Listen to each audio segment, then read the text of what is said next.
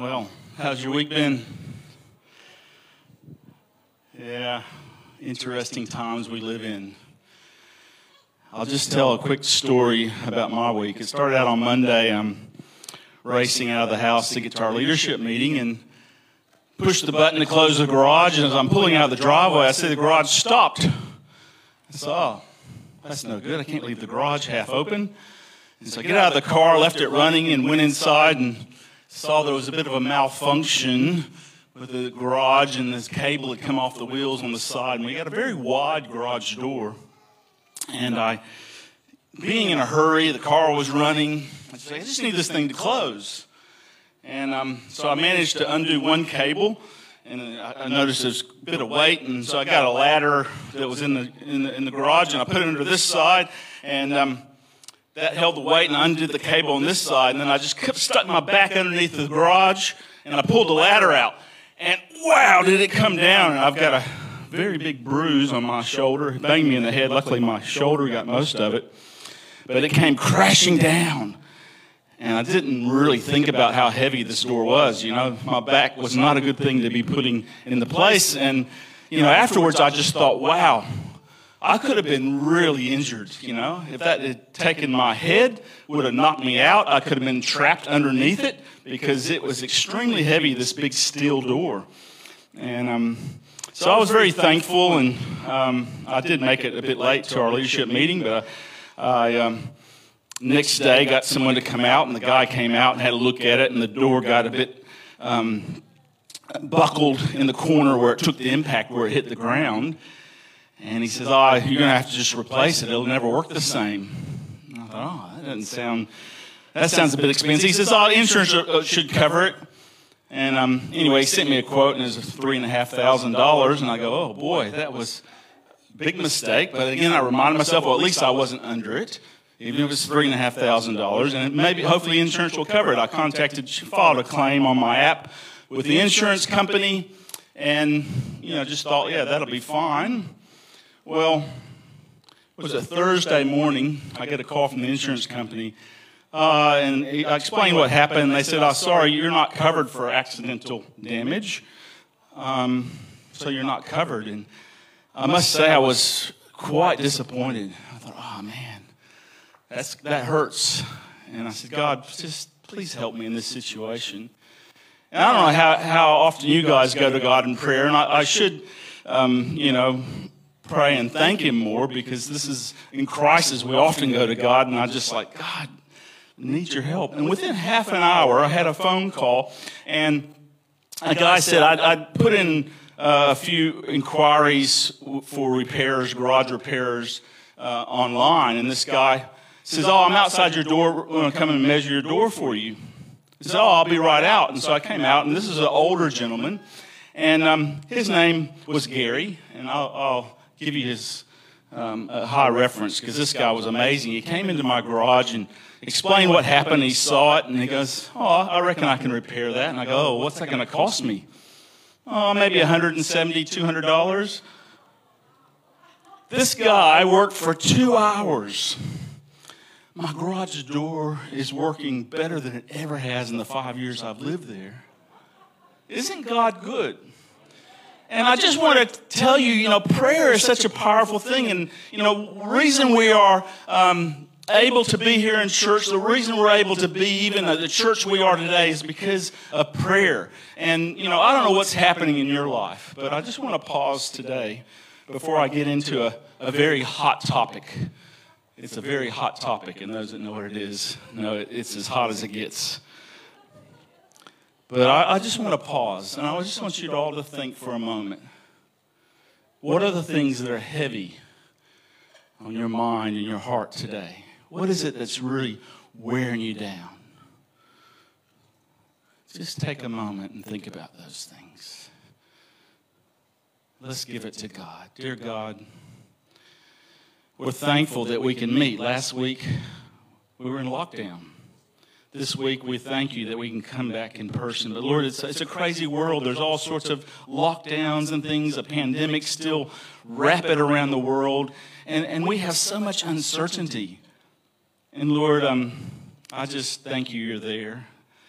um, to protect us, to help us with our problems, to help us with our um, bad choices, help us with those struggles in relationships, help us with um, bad habits and addictions that we know are keeping us from being all that you want us to be. Lord, we just want to give it to you.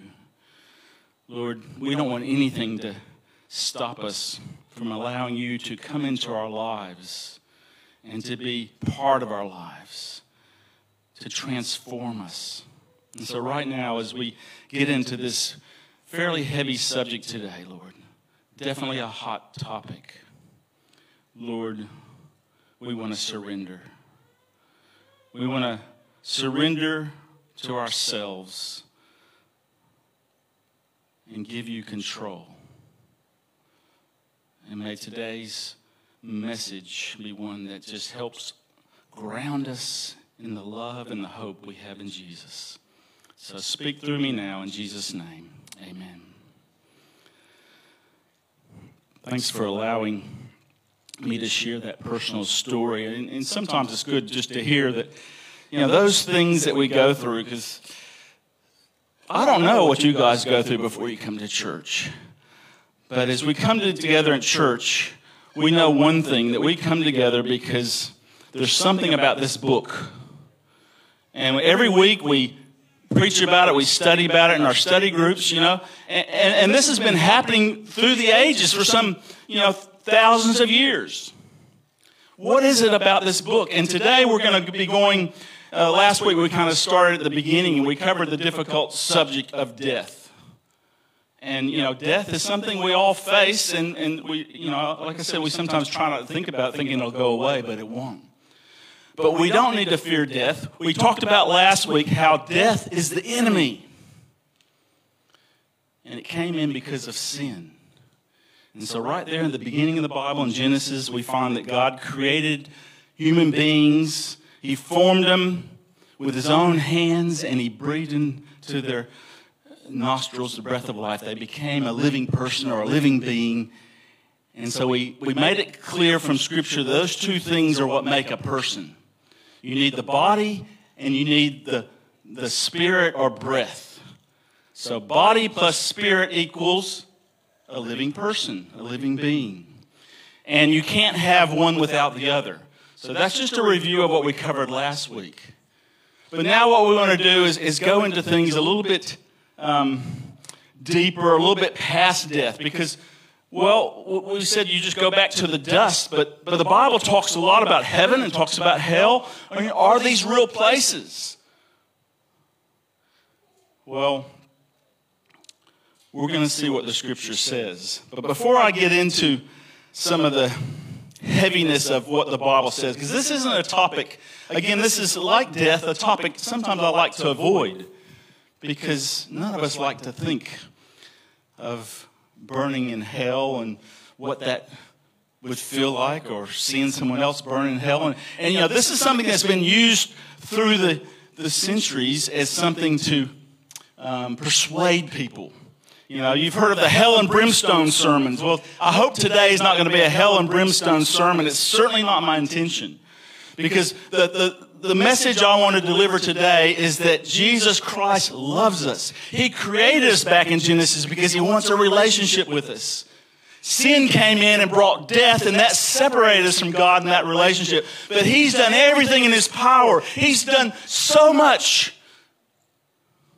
to send his son to send God himself come down and became a man, lived, and died to pay the price, to reconnect us in the relationship. And, you know, the Hebrew way of thinking, back in the Old Testament times, you know, God was, a, was someone to be close to in a relationship. But, you know, uh, in, that um, time, early this century, the fourth, fifth century, there was a, what was called the Dark Ages. And through that time, as I mentioned last week, you know, some of these um, uh, Greek philosophies, some of these um, uh, pagan practices came into the church. And as I mentioned last week, it's kind of where the Sabbath kind of got lost. You know, the Sabbath was something, Jesus kept the Sabbath. The apostles kept the Sabbath. So where did it change? And I'm not going into that today, but, but you know, it was changed. Not the Bible didn't change it, but man changed it. And also during that time, there came in the teaching about hell. And, you know, it, it was almost, almost like a way of, of controlling people. And God's became more of this distant thing. This Greek way of thinking is that God's this thing we have to go through a priest or, or someone else to get to God. We can't even communicate and pray directly to God. This was the sort of thing that was being taught. And then if you paid money, you know, to the church, then the church would act on your behalf. They would pray for you. This thing called purgatory, which is not a biblical thing. It's something that's been made up. And, and, and the church became very wealthy because, you know, people didn't want to go to hell. They didn't want to burn. And so this is something that has continued to be in the church. And I, I don't want to be critical of any church. Any church that claims to be a Christian church, praise God. Because most churches, at least, are lifting up the gospel. But there are some other things in some of the teachings I think that there's a bit of a worry. And when it comes to this thing about death and then about hell, it really undermines the character of God. It really um, kind of allows an open door for spiritualism, for things that are not of God. You know, straight away, if I believe that my mother, who I shared last week, who died in 2006, was still alive, you know, I would long to share with her I had the two beautiful twin boys. She never knew that. She was so proud of my firstborn son. You know, she would tell everyone. Never knew I had a little girl. You know, I'd love to tell her. And someone came to me and said, hey, you know, you can talk to your mom. It can be a real open door to something I don't think is from God. And, you know, there's heaps in this, but I just want us to really get clear that we don't want that door to be open. We want to know clearly what comes from God and what comes from the other things. Because we know just because something's supernatural, just because something happens that's not um, uh, something that we can do ourselves or, or um, something that's spiritual, doesn't always come from God. We need to put it to the test. Is it in line with Scripture? And, you know, the Scripture, from the time sin came in right through, is teaching about the gospel. And Jesus came to fulfill the gospel. All the Old Testament um, goes through pointing to the rescue plan that God had for mankind. To build that bridge back with Him, right through the Old Testament, pointing for many, many prophecies, pointing to Jesus coming after the flood, a few hundred years later, a man named Abraham came. And um, if you read the end of Matthew chapter 1, you know, a lot of people read the New Testament. It's a good place to start, but they start out with Matthew chapter 1. And it's just going through the genealogy, and it's just going through so and so begot so and so, and they think. Oh, this is a bit boring and I don't get any further. Might not be the best place to start. But if you go to the right to the end of that, it actually tells you why that's so important. Because it says there's 14 generations from Abraham to the Babylonian exile. There's another um, 14 generations to um,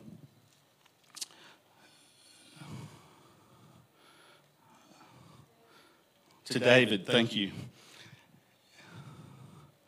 uh, to David, and then the Babylonian exile, and then another 14 generations. So, anyway, that's the last verse in chapter 1 of Matthew. I didn't put it up on the screen. I should have because my memory and my nerves are getting to me. But basically, what it is, is if you do 3 times 14, 32 generations from Abraham, Jesus came. You know, why is that so important? Because that's really what it's all about. Jesus came to build the bridge. Jesus came. And as we look at the Bible, I like to look at it as um, a way to give us a picture of God, a clear picture. Um, my daughter loves puzzles. Any of you like doing puzzles? And, you know, she goes from, you know, when she was little doing these little 20 piece puzzles, and now she's doing, you know, 500 piece or even 1,000 piece puzzles. Yep. And there's always one out on her coffee table all the time because she, she gets down there and does puzzles. But, you know, when, when you do a puzzle, there's, there's a, a, a couple things. What, what do you always start out by doing? Yeah, you start doing the, the edges, and, and then you start to then fill it in. You know, there's, there's a certain thing that starts in order you do things, and that's important. And when it comes to the Bible, we've got to be careful that we don't suddenly take some piece and try to put it somewhere it doesn't go. Because if you do that, the puzzle, the whole picture is messed up. And here, in the Bible, in Isaiah, the prophet Isaiah tells us, But the word of the Lord was to them precept upon precept, precept upon precept, line upon line, line upon line, here a little, there a little, that they might go and fall backward and be broken and snared and caught. So, really, the, the principle here that I want to point out is that we can't just take one little thing in Scripture and draw some some um, belief by, okay, some doctrine. If it doesn't fit with the whole picture, and we have things in, in, Scripture, and I'll refer to a few later, that, you know, often people draw some great doctrine, some belief from some random story or Scripture, and it kind of doesn't fit with the rest of the picture. And I, I just want to share with you that I think what we're going to went over last week and what we went over today is so important for us to understand, to really understand the true picture of the loving God that we have. A loving God that ultimately wants to destroy death. He's sorry that we have to experience death. He warned Eve against it. She chose to do it her way, and she brought death to us all. But he sent Jesus to save us from that death. What a beautiful thing. God wants to reconnect that relationship with us. He's not a God that wants to torture us and punish us. And that's where this topic we're going to look at today is so important. Um, I want to go back to a man who had a real conversion, and that's he was Saul, became Paul. And in Acts 9, it tells you this story. You know, read through that chapter 9 of Acts, and you see a man who was hunting Christians and torturing them, even likely killed some Christians, had an encounter with Jesus, and his whole life turned around. Amazing. And so, what did he do? Well, immediately he began preaching about the Jesus in the synagogue, saying he is indeed the Son of God. Immediately. Folks, if you're serious about knowing Jesus, if you're serious about accepting Him and the free gift of His salvation, that great good news gospel, then it should affect you immediately. And sometimes I think as Christians, we're a bit, you know, lukewarm. We're a bit are afraid to speak out. Do it in love, but don't be afraid to share. And I know often Paul is talked about preaching, but preaching is not always about, like I'm doing, staying in front of a crowd of people but it's sharing your testimony, it's sharing Jesus. It can be on a one on one basis. What has God done in your life? What prayers has He answered in your life? How has He been there when things have been really tough? How has He helped you? And ultimately, the promise He gives to deliver us from this world of death and sin. And it says, as you go on there in Acts 9, that Saul, Saul's preaching became more and more powerful. You know, sometimes as Christians, it seems like we become more and more less enthusiastic. We should become more and more enthusiastic as we experience the daily surrender to God and, and realize what He's doing in our lives. And the Jews in Damascus couldn't refute his proofs that Jesus was indeed the Messiah. And after a while, some of the Jews plotted to kill him. Now, this is the point I want to make. When we stand up for Jesus, we're going to have people that won't like it. It didn't take long till Paul had people wanting to take his life. And if you study Paul and you see what he was doing, you can't fault it. He was sharing good news. He was helping people. He was all about helping the needy and, and the widows. And, you know, his whole ministry was all a positive thing. But yet they wanted to kill him. And I just want to challenge you don't be afraid of death. Don't be afraid of it. Sure, I don't think any of us want to die. even if life's pretty bad at the moment, most of us kind of still cling to a lot of the good. But don't be afraid of it. Because if you stand firm for God above all else, if you put Him as the number one priority, then death is not the end. We don't need to fear it. And, and that's great news. And there's one more verse here in, in Romans.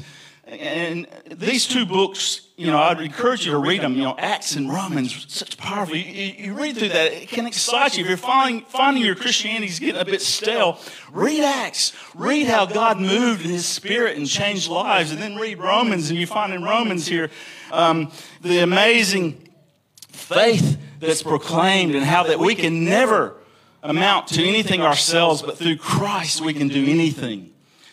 And uh, here, Paul writes to the Roman church, let me say first that I thank my God through Jesus Christ for all of you because your faith in him is being talked about where?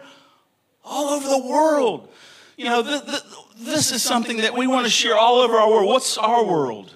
Our world are the people we interact with each day, the people living under our roofs, the people we encounter in our workplaces, the people we encounter here at church each week. You know, we need to be encouraged and ministered to. A few weeks ago, I shared as uh, we were having discussing our theme of the and our, our um, vision for this year, walking the way, and uh, you know, just sharing how important it is that we are encouraging, being nurses and doctors, not policemen. We're not here to be judging and pointing fingers at people. We're here to be helping and encouraging people and being overcomers. This is what church life is all about. So, as we get into this topic of hell, what does the Bible say about hell? Is hell a place? Well, let's see what Jesus says here in Matthew 10 28. Don't be afraid of those who want to kill your body. They cannot touch your soul. Fear only God who can destroy both soul and body in hell. So here you have again this association. You've got the soul, which is a living being, which is the breath, the spirit, and the body together. So if we die, do we go to hell? Is hell somewhere in the middle of the earth? You know, is it some place that the devil has um, uh, control over? Well, I think as we look at some more scriptures, we're going to find absolutely hell is a hell of a place even for the devil because it's actually where he's going to be ultimately destroyed. He's not there with a pitchfork, you know, turning over uh, people as they burn and have their um, kind of a bad form of eternal life. Hell, you know, there's th- few words that mention or interpreted in English, translated hell. Um, in the Old Testament is Sheol, which is a Hebrew word which also means grave or darkness or death. So it's almost like the same thing. So when we, often when the Bible is talking about hell, you can just say it's like death. In the New Testament, there's three different words that are uh, translated: Hades, there's Gehenna, and Tartarus, which is used once.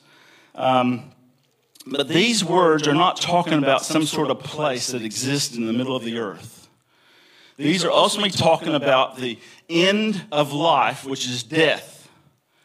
And as Christians, we looked at last week, well, what happens after we die? Well, as Christians, if we've died knowing Jesus Christ, then the next thing we know, it's like a sleep that will awaken as Jesus comes in that second time, and we'll be, uh, those who have died will be taken up, and those who are still alive will go up and meet him and be taken. So, you know, that is really putting an end to death. That's the first resurrection.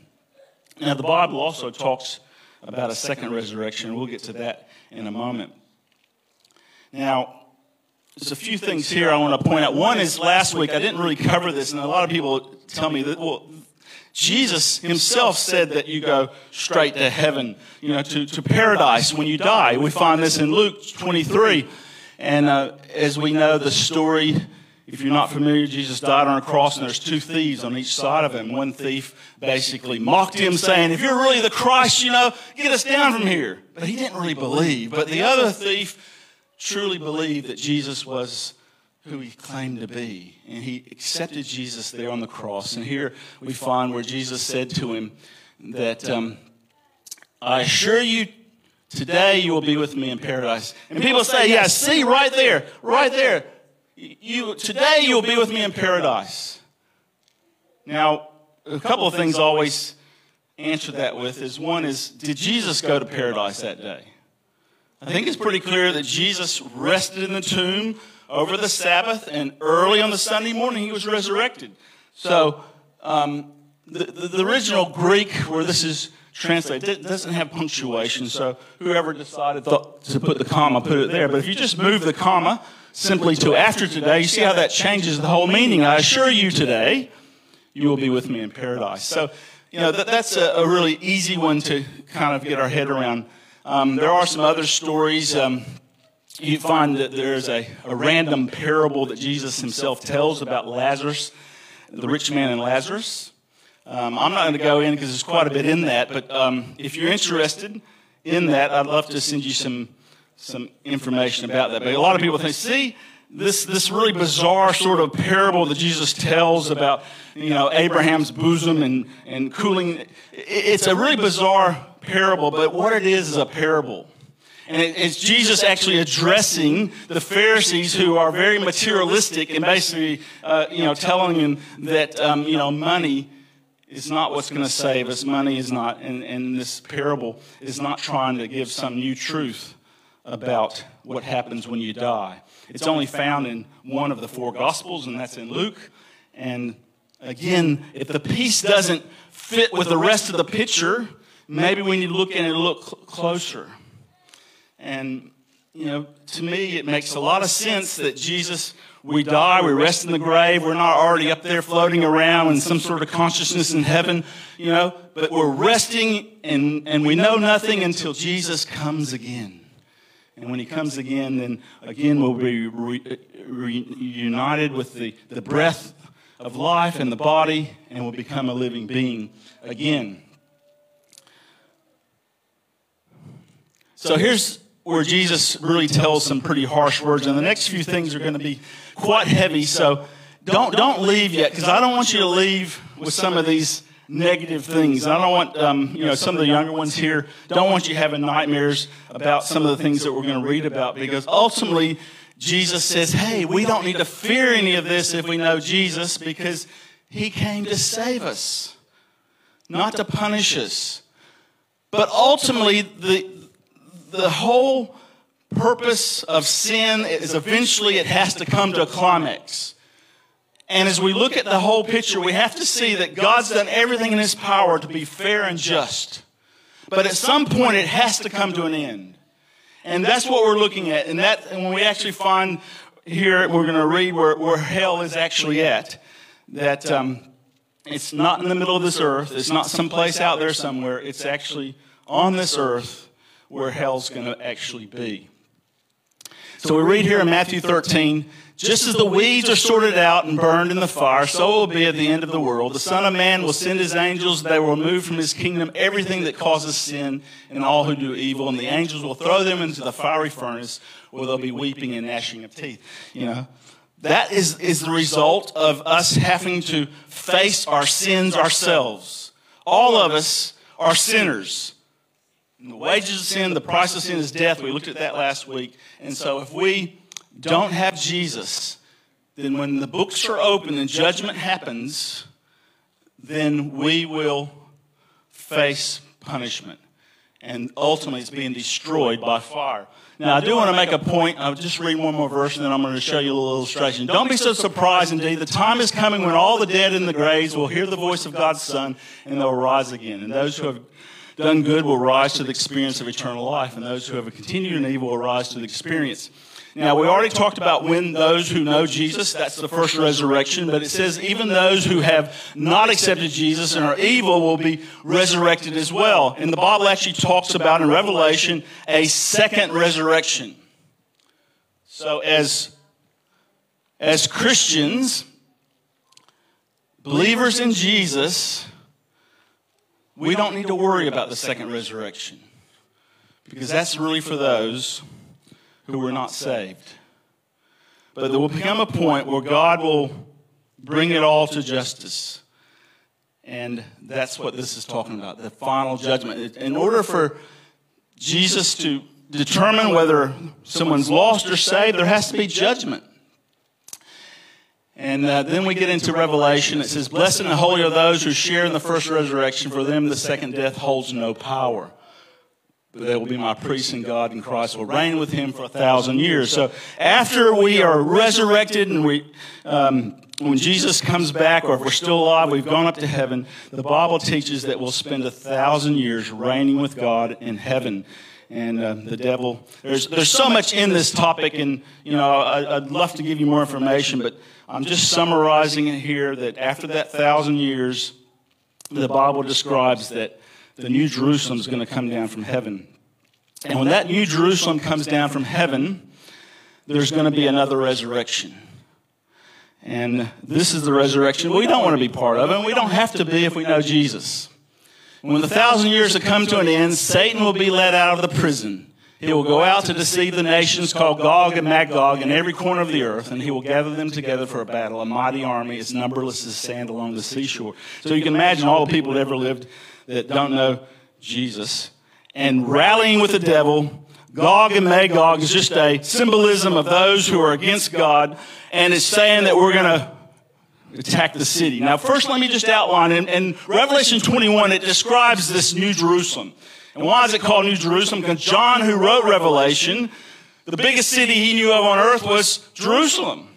You know, if it was here in Australia, we might call it the New Sydney, or you know, whatever the biggest world uh, uh city in the world. You know, the New New York, or whatever. Um, but that was all John could compare it to for human beings to try to grasp. But we're talking about a heavenly city. And if you've never read Revelation 21, where it describes the city and the streets are gold and it has all these layers of special gems and it has gates that are one big pearl, all 12 gates around the city. And it tells you the measurements of the city.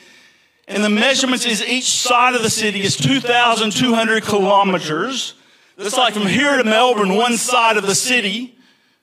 And here's the part that I love. The actual height is the same as the width. So 2,200 kilometers into the sky. You're talking about a city that goes up into space. Now, I can't get my head around that. This is not a city like we know of bricks and mortar. And this city is going to have all of us who are saved in it. It's going to come down to this earth, and there's going to be this final attack on this city. Now, I, I feel pretty, absolutely, I should say, confident that I have nothing to worry about if I'm in that city. Because I don't care what weapons they are throwing at us, it's not going to do anything. We will be safe in the city. As we read on, it says, And I saw them as they went up upon the broad plain of the earth and surrounded God's people in the beloved city. But fire from heaven came down to the attacking armies and consumed them. Then the devil who had, who had deceived them was thrown into the fiery lake of burning sulfur and joined the beast and the false prophets, and they will be tormented day and night forever and ever. Now, this is where we get a little bit um, of this doctrine that came in through the dark ages of that hell is this place where you go and you're going to be tortured and burned forever and ever. Now, who gets immortality. We covered that last week. Who? Well, none of us have immortality. Only God's immortal, but He gives us the gift of eternal life, of immortality. It's a gift. It's not something we have, it's something we get. So we, we, we don't have to worry about this, but it's not something where God's going to torture. And, and if you don't, if you've never seen this movie, there's a showing this afternoon at 1.30 I really encourage you to come and listen because this is a great story about a movie about a, a man who really struggled with this teaching that many churches teach that you're going to burn. That my loved one who's didn't know Jesus is right now burning being tortured. You know, it's not a, and to think they're going to be tortured forever and ever. Now, what the Bible teaches is that there is going to be fire. Hopefully, not burn the church.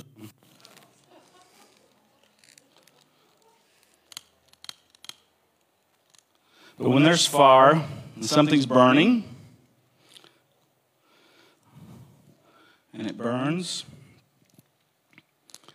and it burns until it burns out, and there's nothing left but ash, and it's gone forever and ever. And this is where this, in translation, this is many times lost because this idea of burning forever and ever is talking about a fire that the result of the fire is forever and ever, not a fire that will continue to burn. Ashes don't burn. God's not going to continue to fuel a fire to burn and make people torture forever and ever. I mean, what kind of God would do that? This doctrine really undermines God's love. And we, we have a God that loves us so much that he sent his son to die and suffer because he longs to have a loving relationship again like it was originally intended to be. Or we trust him, we don't question him, we obey him, and he loves us and he provides for us. This is the beauty of the gospel. I must go. I know I'm out of time. A couple more texts that I'll get to as I bring this to a close. It says here in Malachi, the Lord of heaven's army says the day of judgment is coming, burning like a furnace. On that day, the arrogant and the wicked will be what? Burned up. There's many examples in the Bible where it talks about this fire being something that burns forever and ever. The, the, the, city of Sodom and Gomorrah that was destroyed, it talks about it was it burns forever and ever. Is it burning today? No. We, we kind of know where the ruins of that is. It is a desolate place, but it's not on fire. And one more text here in Ezekiel. The prophet tells us, You defiled your sanctuaries with your many sins and your dishonest trade, so I brought fire out from within you, and it consumes you. I, I produced you to ashes on the ground in the sight of all who are watching, and all who knew were applauded to your fate. You've come to a terrible end, and you will exist no more. So when God's talking about hell, hell is simply on this earth. So hell on earth is ultimately where hell is because that will be the final destruction of evil and bad. And we're protected in this beautiful city, the New Jerusalem, as it's described. We are there in His safety until that's all done. The fire's burned out, and God's going to recreate this world. And in Revelation 20, it tells us there'll be a, in 21, there'll be a new heaven and a new earth the Creator God's going to start over and recreate this world. That's a great thing. And then it says that He's going to actually dwell with us. You know, I don't want you to fear death. And again, I want to refer as I close to the Apostle Paul. And the Apostle Paul says here in Philippians 1 he says, For me, living means living for Christ, and dying is even better. You see, because he loved Christ so much that he was the most important thing, and he didn't fear death. Because death only meant that he was going to be with Christ sooner. But if I live, I can do more fruitful things for Christ. So he sees his benefits, his purpose for life is to serve the Lord and share his love. And so I really don't know which is better. I'm torn between two desires. I long to go to be with Christ, which would be far better for me. And now remember when he wrote this, he's in prison. So he's not living on the Gold Coast, you know, just having minor struggles. He's in chains in prison and things are not too good. And uh, death is looking pretty good. But he says, I will continue to live because I live for Christ. You know, this is the good news, folks. And I close with the great, most famous text probably in the Bible. And here it makes clear this teaching that we've been going through. For God so loved the world that he gave his one and only Son, that everyone who believes in him will not perish so, what happens to those that don't believe? They perish. When something perishes, it's gone. It doesn't continue. It doesn't have some sort of morbid immortality. Because living in hell forever is still immortality. It'd be a hell of an eternal life, but it still would be eternal life. And God doesn't teach that. He says, no, He wants to destroy evil. It'll be gone. We don't need to worry about watching for the, uh, the millions of years in the future our loved ones continue to be tortured in hell. That's not a godly teaching. But he'll have eternal life. God sent his son into the world not to judge the world, but to save the world through him. Folks, as I close this very important message, I just want you to think about where is your standing with God? Do you feel confident where you're at with him? Uh, we're going to sing a song, and then at the end, I'm going to come back and I'm going to invite those that maybe really feel the Holy Spirit speaking to your heart to, to come forward today and make a decision for Jesus. Don't be afraid to make a decision. Take a stand. Okay? Throughout the Bible, all the apostles, they all took a stand, and many of them died some horrible deaths. But you know what? They're going to be rewarded forever, rewarded forever in the kingdom. They're going to be in that, that New Jerusalem city. And you and I can be too. We just need to make a decision for Jesus. Will you make that decision today? I hope so. You.